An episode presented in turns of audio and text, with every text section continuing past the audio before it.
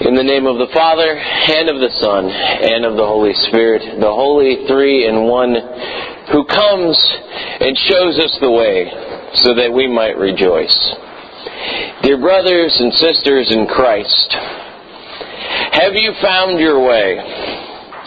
Or maybe a better question is, have you ever lost your way. Have you ever gotten confused about the direction that you were going? Or maybe you thought, well, I'm on the right road, only to find out several mile markers later that you're not. Well, that seemed to happen to me uh, for a little while when I was still dating Liz. When I was going down to Gainesville and I was driving back up here to Tallahassee. And usually it had darkened while I was driving up. And so I was used to the drive when it was light out. But then all of a sudden I was on this road that I thought I knew fairly well, and I was usually doing something else, trying to multitask in some way, playing with my iPod or being on my cell phone or whatever. And I would get off on an exit and I would have to get gas or something like that.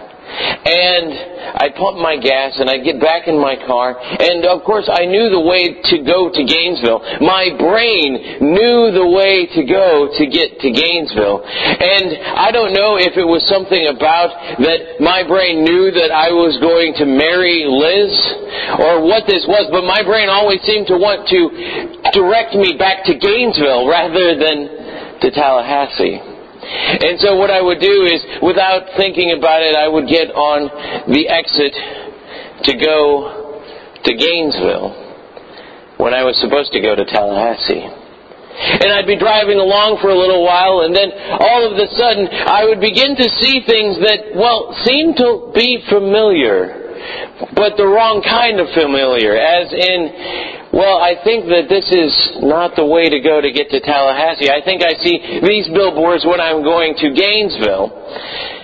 And pretty soon, before you knew it, I was probably saying some things that I shouldn't repeat and saying, oh, I have to turn around. And I have to make a U-turn and I have to now go back towards Tallahassee. That's one of the ways that we get lost. We just kind of take the wrong on ramp or the wrong exit sometimes. Sometimes we even get lost in our homes, though, too. Especially if it's a new place that you're in. I remember being a little kid and when we would go to my grandparents' house and the first few nights that I was there. And everything would be pitch dark because they had this thing that, well, my parents, our house never had, and it was a basement. And this basement was a lot of things. It was dark and it was sort of dank and whatever, but it was also very, very dark at night. It was almost pitch black. There were no street lights that were coming into that basement. And so I didn't quite know where to go. And I remember one night getting up in the middle of the night and thinking, I have to go to the bathroom. But I have no earthly idea how to get there. And so, cautiously, I stepped out of bed and began to feel my way around that basement. I found all sorts of things that night before I found the bathroom. And I was turned around. The way wasn't clear, and I was lost. The prophet Isaiah today is speaking about a way He's speaking about this road which the exiles of Israel will take in order to go back to the promised land. You see, at this point in what Isaiah is saying, Isaiah has already seen people go off into exile. He's already seen his own countrymen be stolen from their homeland. And he knows that they're going to come back. And he's painting a picture of what that day will be like when they come back. That day when the way will be clear and the way will be easy. In fact, probably one of the most interesting things that Isaiah says in this passage is that everyone will be able to stay on this way. Even fools will not be able to go off of this road. This road is going to be beautiful. It's going to be teeming with vegetation and animals and all sorts of beautiful things. This road is also going to be impossible to veer off of. You'll be able to stay on this road without seemingly even trying. And this road is also going to be very safe. There's nothing that is going to be able to harm you when you're on this road. Nothing at all. And yet, that's not how our lives are. Our lives are much more like the desert that Isaiah is talking about when this reading begins. When the reading begins, Isaiah begins by saying, In the desert, there a road will appear in this desert, there will be this magnificent road, and the things like the crocus will bloom in this desert. And it won't make any sort of sense, but there will be this blooming rose, but it'll be in the midst of a desert. The midst of someplace that's completely completely destroyed. And he goes on to say that the glories of Carmel and Sharon will be given to this road. And what he's saying by saying that is he's saying that these things that are under Assyria's control right now these two mountains that he talks about, Sharon and Carmel, are under the control of Assyria. And there's something that Isaiah can see as he's looking from Judah, and he can see that they're under siege. He knows that those places no longer belong to Judah. But no matter who they belong to, they're still beautiful, and he can see them. But he says that in the day that these captives return, in that day, the beauty of those mountains shall be given to this way.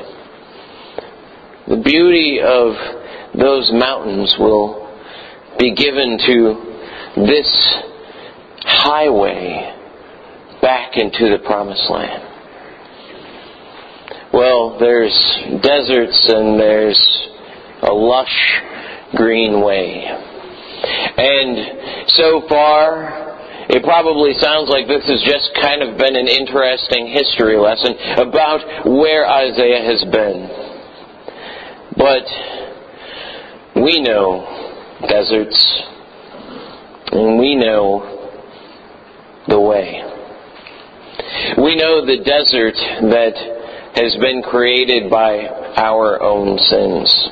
We know that our sins have caused things to wither and dry up. We know that our own sins have become hot like burning sands. We know that our sins have created a wasteland many times of our lives and of the relationships in our lives and even our relationship with God Himself. You see, Advent is a season of preparation. It's a season to prepare ourselves for the coming of Christ in the manger and in the second coming. But it's a time for us to prepare ourselves by recognizing our sins sometimes. To recognize that we have made a desert of our lives.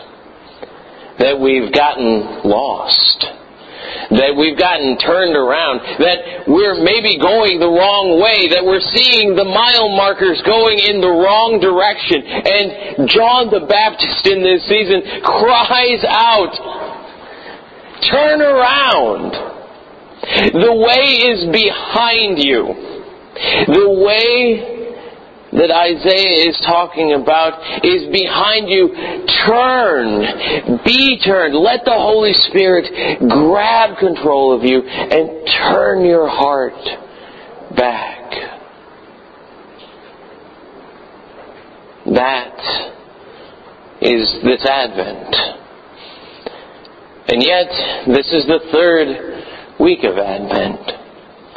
It's a week of rejoicing in the midst of a penitential season. It's a week of remembering that we're forgiven even in the midst of confessing our sins. It's a week of remembering that that way is clear and wide for you. And it's not because it just got a whole lot easier to do the right thing. It's still not easy we still get turned around. We still get mixed up in the darkness. But we have a Savior. We have a Savior who came in from the future. A Savior who understands our present condition. A Savior who could look back in his life and see where we were and knew exactly what we needed. And knew that we needed the forgiveness of sins. Knew that we needed our deserts to turn into pools of water, into lush ways teeming with vegetation. And the beautiful thing about it is because it's not up to us to guide ourselves down that way, even fools, even fools won't be able to turn off the way. Even fools like you and fools like me won't be able to turn away as long as we keep ourselves tied to this Christ through faith, tied to Him, then we don't have to worry about which way to turn or how to go, but all we have to worry about is that He knows the way, that He knows which way that we need to go. And that if we begin to turn around, that He will gently guide us back to His way and His glorious rejoicing. Amen.